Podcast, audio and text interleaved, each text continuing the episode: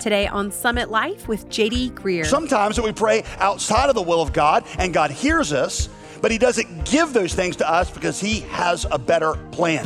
When you and I come and pray, we pray to a Father and we ought to say, God, I think this is your will, but if it's not your will, I trust you as a good dad to give me what I ought to have and not my will, but yours be done.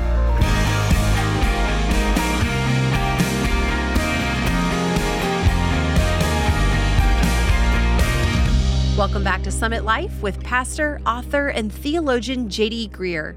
As always, I'm your host, Molly Vidovich. Today, we conclude our short series on prayer called Ask. Now, if you missed any part of this series, you can always catch up on any previous messages at jdgreear.com. So, do you still feel like our prayers aren't heard by God, even after listening for the last several days? If so, you're not alone. In today's message, Pastor JD Greear makes one more attempt to meet us right where we are in this sentiment. It's titled, Does Prayer Change the Mind of God? So grab your Bible and let's jump back in. Prayer is the preordained way that God has for executing His will on earth. God has hardwired the universe so that it runs on prayer. Moses in this story does not dwell on the unchangeable purposes of God as he does the unchanging promises of God and how they apply to the situation. God has sovereignly placed you in certain situations precisely for the purpose of praying his promises and changing his plans. For you to employ divine power to create a different destiny than the one that everybody's headed to. And God sovereignly puts you there to let you see that problem, for you to ask. He wanted you to be there. That's why he placed you there.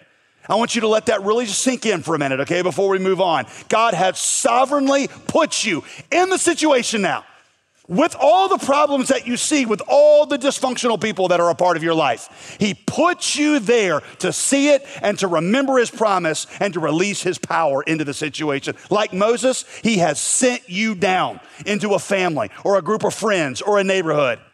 Some of you have looked around at your family and you have thought, how did I become a part of this family? Why did God give me these people to call my family? The reason is because he puts you there as his emissary. He wanted somebody to see the problem and he wanted somebody to believe in God's willingness to help. And you are his instrument. Like Moses, you have been sent down. What I'm trying to tell you guys is the system is rigged. The whole system is rigged. He put you there sovereignly in that place to perceive the problem, believe the promise, and release his power. You see, a lot of times when people talk about the sovereignty of God, they talk about it as if it keeps them from action. They say silly things like, well, if God's sovereign, then what does it matter what I do? Because if I don't do it, then somebody else will just do it. Scripture actually points you to the exact opposite place. It is realizing that God sovereignly puts you in places as the instrument of his power. That's what actually gives you the motivation to pray and the confidence to speak. My friend David Platt, he says it this way, reflecting on this passage. When we pray, we take our God given place and we use our God ordained privilege to participate with God in the accomplishment of his purposes on the planet. Y'all, let me take this one step farther and share with you an amazing, I would call it life changing truth that God used recently to revolutionize my, my own prayer life. One of the primary reasons that God saved you was to put you in a place to pray for others. Here's why I say that. I went back through an old one of my favorite devotionals called A Gospel Primer. And in this book, he talks about the, the position that you and I have in prayer. And he's talking about in Ephesians 1, where God explains that he has chosen us before the foundation of the world. And this is what the author of this book points out. When God chose me in Christ before the foundation of the world, He did not merely choose me to be holy and blameless. That's a quote from Ephesians 1. He also chose me, again from Ephesians 1, to be before Him in love. That's about prayer. Now, I actually memorized Ephesians 1 last year, and I totally missed that. I don't know why, how I missed it, but I missed it. God chose me to be before Him in love. Go to the next one. As a chosen one of God, I was saved to pray. And whenever I come into God's presence to behold Him, worship Him, or make requests of Him, I am arriving at the pinnacle of God's saving purposes for me.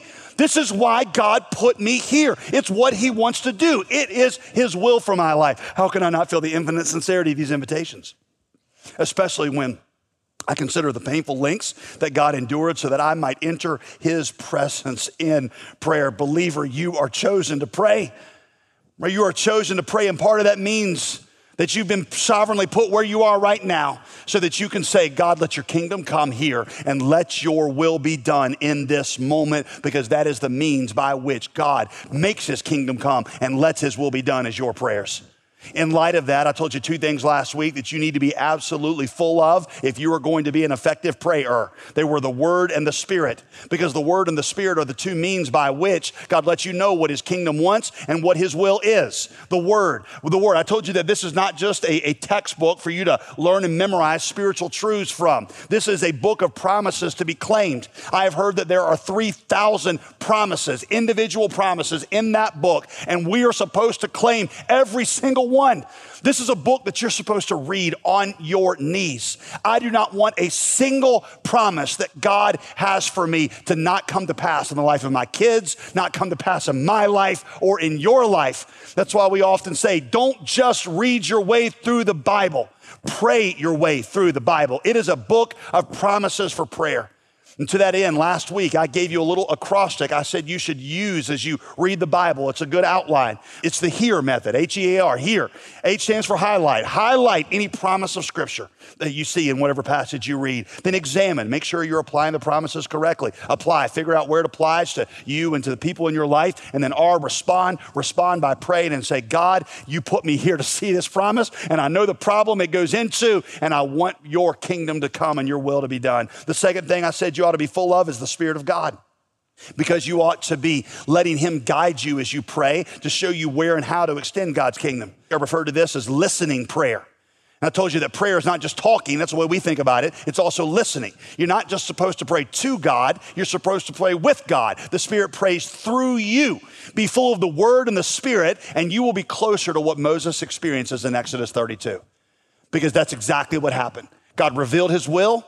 Moses knew God's word. The Spirit showed him what to pray, and Moses prayed it, and it happened.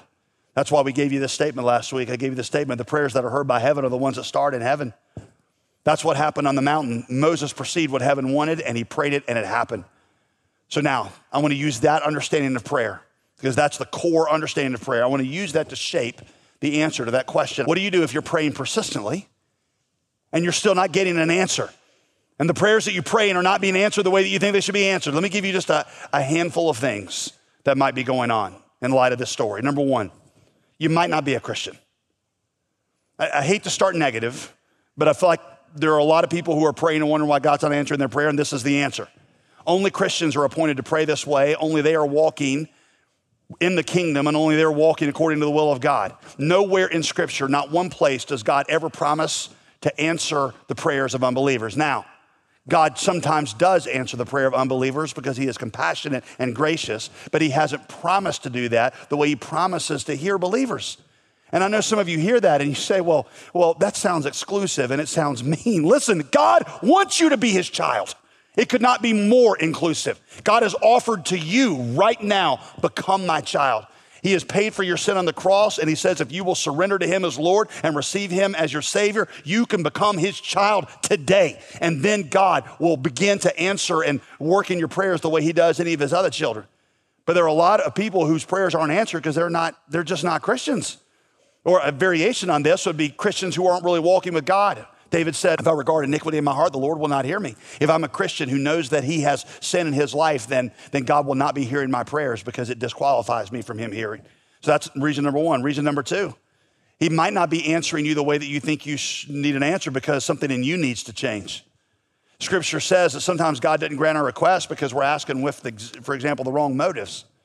James chapter 4, verse 3 is really clear about this. James says, You ask and don't receive because you ask wrongly to spend it on your sinful passions. And sometimes God will use the delay in an answer in order to work on your heart and in order to confront you about these wrong passions. I use the example of, of some parents I knew that prayed for a decade for a wayward son. And after the decade was up, they're like, you know, what we realized was that we were the ones that really had the problem, that there was a lot of stuff in us that God needed to change, and He may not have changed it had He not had He answered our prayer the moment that we asked it. Unanswered prayer is often God's way of purifying you. I mean, even in this story, even in this story, we can see God working on Moses' heart. The reason, the reason that God keeps saying to Moses, your people that you brought up, is not because God had forgotten that they were God's people. He keeps saying that because he, listen, he wants Moses to feel about Israel the way that he feels about Israel. So, what he is doing is putting Moses in the situation where Moses' heart can change to be like God's heart, where Moses loves the way that God loves. Christ's likeness for Moses, not just deliverance for Israel, was the goal. That is God's first goal in your prayers also. He wants you to become Christ like, and unanswered prayer is often the way that He purifies us. Number three, it might be that your prayers don't align with God's will. If the prayers that start in heaven are the ones that are heard by heaven, then it makes sense that sometimes we're praying things that are not heaven's wishes. Here's the way the Apostle John says it. The Apostle John says, and this is the confidence that we have toward him, that if we ask anything according to his will, he hears us. And we know that if he hears us, we have the request that we asked of him. And what that means is that there are some times that we pray outside of the will of God and God hears us, but he doesn't give those things to us because he has a better plan. When you and I come and pray, we pray to a father and we ought to say, God, I think this is your will. But if it's not your will, I trust you as a good dad to give me what I ought to have and not my will, but yours be done. So it might be that you're just praying and not according to the will of God. That doesn't mean there's something wrong with you. It just means that we can't always perceive exactly what God wants. And so we pray, God, if this is according to your will. You're listening to a message titled, Does Prayer Change the Mind of God? here on Summit Life with JD Greear. We'll rejoin this teaching in just a moment, but I wanted to tell you about a daily email devotional from Pastor JD that you can sign up for today. I know the busyness of life can quickly choke out any joy that we feel in our walk with God. So why not cut those weeds away each morning with a word from the Lord? The devotionals even follow along with our current teaching here on the program, so you can stay plugged into these messages regardless of your schedule. What better way to remember and rehearse all that we're learning about prayer right now by staying plugged in even after the show is over? Sign up for this free resource at jdgreear.com/resources. Now let's return for the final moments in our teaching series titled Ask. Once again, here's Pastor JD. Here's number four. This is sort of a variation on that one. Uh, by the way, just to give you a little heads up on this one. I really struggled as to whether to put this one in here with the detail I'm going to put it, but there are some of you that I know this is what you struggle with, and you're nerdy enough that you're going to appreciate the next four and a half minutes, okay? Uh, for the rest of you, I apologize. But number four, your prayer circumvents God's processes. Sometimes your prayer is not answered the way you pray it because you're trying to circumvent God's processes. Sometimes we pray for God to overturn processes that God has established in running the world.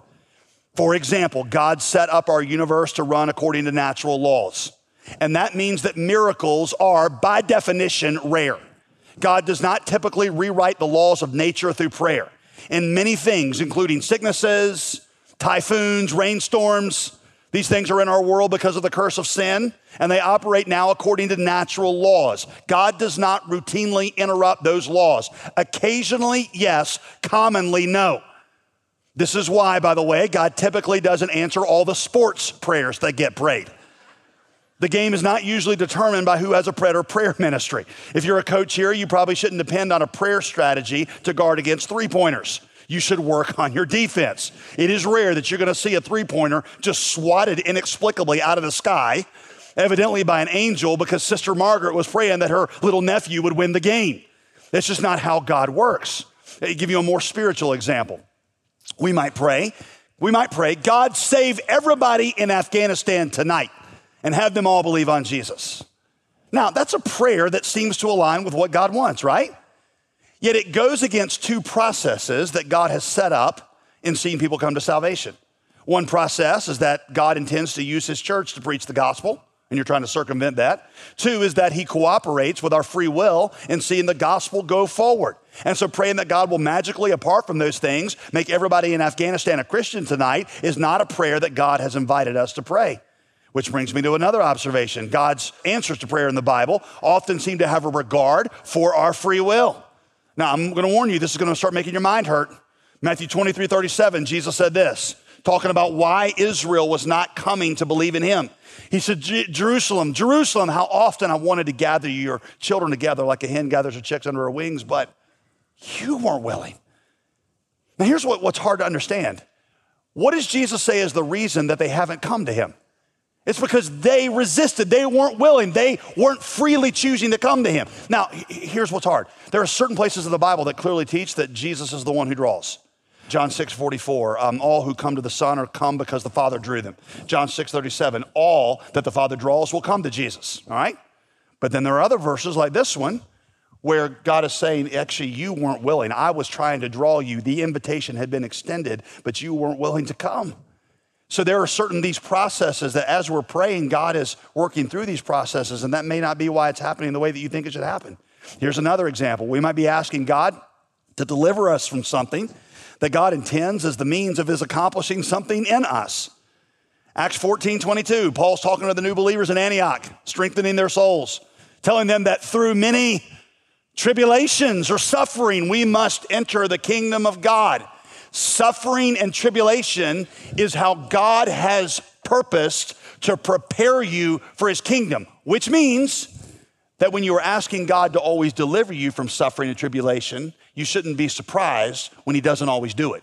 Because those are the very means that he has appointed for producing what he wants in you. You are free to ask him to deliver you from those things. Paul did. But you should not be surprised when you hear the answer that Paul got, which is, No, I'm not going to deliver you from that suffering because my grace is sufficient for you and my strength will be made perfect in your weakness. My strength is not going to be made perfect in the answer to that prayer. My strength is going to be made perfect in the weakness that I leave you in, and producing my strength in you is better than even giving you what you are asking for. Sometimes we're trying to circumvent God's processes. One more on this one before I go to the last one. Maybe you pray for deliverance from some inner struggle or some temptation, and God hasn't given you that deliverance yet because His plan, y'all, is to use the struggle to produce something even greater in you. Uh, let, let me, uh, let me explain what I mean. Um, John Newton, who wrote the hymn Amazing Grace, he wrote a series of letters when he was an old man that are in a little book now called The Letters of John Newton. And one of my favorite ones he wrote when he was 86 years old. And he was complaining to a friend in this letter that he had prayed about something for 60 years, an inward temptation and struggle that God would deliver him from. And he says, I'm 86 years old and it's as bad now as it's ever been. He goes, and for years I could not understand why God wouldn't deliver me from this because I, would prayed and I thought it was his will. He said, Now, as an 86 year old man, I understand why. He says, Because God has used the ongoing presence of this struggle to remind me how desperately I need His grace. And because I know I need His grace, I can be a help to other people who struggle because I can point them to the grace that I have found for myself. And had God healed this in me when I was a 26 year old young man, then probably what would have happened is I would have gotten proud and forgotten what it was like to struggle, and I wouldn't be any help to anybody. So God has left this struggle so that I would go even deeper into His grace, so that I could be a better instrument of His grace than I would be if I'd walked in total righteousness all the time. You see, maybe God is leaving you with that struggle because He wants you to learn to cling to God's grace. To that teenager who has a same sex attraction, maybe God hasn't delivered you from it fully because maybe He wants you to be a testimony to your friends that you're going to conform your life to God's word, that God is better. Even when every desire in your heart is going the other way, you would rather have the kingdom of God than you would anything that's in your heart. Maybe He's intending to use those doubts that you have to take you deeper into his truth, to get you beyond these superficial answers and to press into the depths of who God is. That's why God didn't take away my doubts when I asked him, because he was inviting me to go deep in him, and I'm so glad that I went. Here's number five, the last reason he may not be answering your prayer the way that you think he should. Maybe he's delaying his answer until his return. Y'all, one of my favorite unknown scenes in the Bible happens in Revelation 5 when right before Jesus is getting ready to bring in the last days, it talks about these bowls of incense around his throne, which represent the prayers of his people. And here he's got these bowls, and he begins to pour them out. What, what that's a picture of is all these prayers that have been prayed by the church that never got an answer on earth. And what is happening is, is Jesus brings in the last days. It's like he is going to fulfill all the longings of our heart that never got answered on earth. Maybe you desire to be married. Maybe you desire to have a family. Maybe it was a broken relationship that you wanted restored or a broken body or something that God says, I'm not going to give you that in that chapter on earth. You get to experience that for the rest of eternity because all the promises of God are yes in Christ Jesus. Every promise for blessing, every promise for healing, every promise for prosperity, they're all yours. They may not be yours in this little vale of tears we call life, but they will be yours in eternity. So God might delay his answer until the final consummation. That doesn't mean he hadn't heard it because he's kept it in a little bowl right there beside his throne, metaphorically speaking, and he's going to answer them all for the rest of eternity. So, see, there are five reasons why God may not be answering your prayer in the way that you think he should. But let's return to this story one last time because this story shows you in the midst of unanswered prayer, the one thing you can be sure is not happening. You see, the children of Israel assumed when God was a little late that he'd abandoned them. And I told you that was a crazy, totally insane freak out after all that they'd seen. But here's my question Haven't you and I seen even greater things than Israel saw? You see, that's where you really get into the true meaning of this story. Moses is actually giving the people a picture on that mountain of what Jesus would one day do in much more dramatic fashion for us. Like Moses, Jesus stood in the gap between the anger of a righteous God and the sin of his people. Like Moses, Jesus offered for God to take his life rather than to destroy us. But see, Moses only offered that to God. God actually took Jesus up on it, and Jesus did give his life for us in our place. God said to Moses, what we saw, God said to Moses, I'll destroy the children of Israel and I'll take you. Jesus in the Garden of Gethsemane replied, said, Nope, you destroy me and keep them. And Jesus shed his blood so that God could keep us as a part of his kingdom. Jesus was the mediator who would rather die than let us perish. And so, y'all, what that shows me is that when I feel alone and when I feel like God is late and when I feel like God's not answering my prayer, and even sometimes when I feel abandoned in prayer, it's not because He actually has abandoned me. He gave His life for me so that I would never have to feel abandoned. And see, because of that, I know that God hears me when I pray. I know that I'm a precious son. I know that I can leave my request at His feet and I can trust that whatever He's doing, even when he's not doing what I think he should be doing, whatever he's doing, it is for my good because he proved that when he put himself in harm's way so that he could deliver me from the punishment of my sin. I'll be totally honest with you, I have a hard time doing this consistently. Because when I pray about something that's bothering me, I try to lay at the feet of Jesus, and almost as soon as I get up off my knees, I pick it back up and I put it back on my shoulders. But what I realize through stories and passages like this one is that I've got a Heavenly Father who knows when every sparrow in my life falls and who says, You can leave your burdens with me, cast your burden upon the Lord, He will sustain you. Leave it with Him and trust that He has heard you and that He's working and that He's answering because He proved that on the cross. Let me ask you to bow your head. Believer, do you see the privilege that God has given you in prayer? To those of you who may not be believers yet, are you ready to receive this invitation to become God's child? Answered prayer is one of the many benefits that comes with receiving God's offer of salvation. Jesus died on the cross to save you. He calls you to surrender to Him and come back to Him. And when you're ready, He's ready. You can do it right now. Believer, let me ask you this where, where, where's God sovereignly appointed you and placed you to pray? Where? And are you ready to take up that position? And then to trust Him.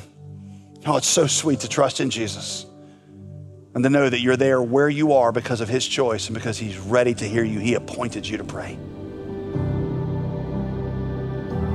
I'm chosen by God to pray we participate with Him.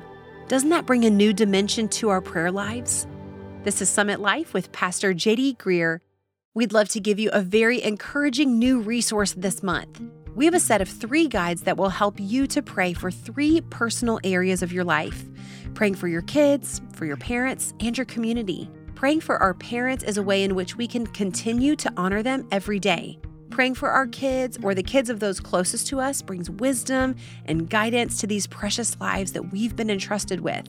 And praying for our community is a way of loving and caring for those around us and even those we don't necessarily know personally.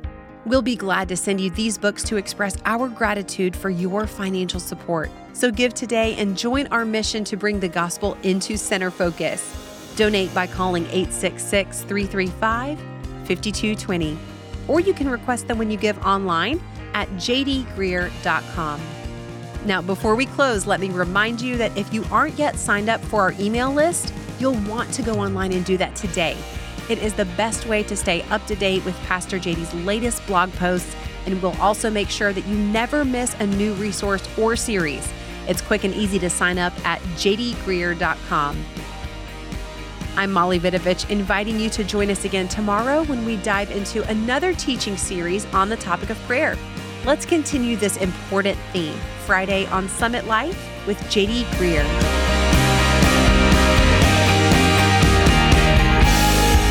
Today's program was produced and sponsored by JD Greear Ministries.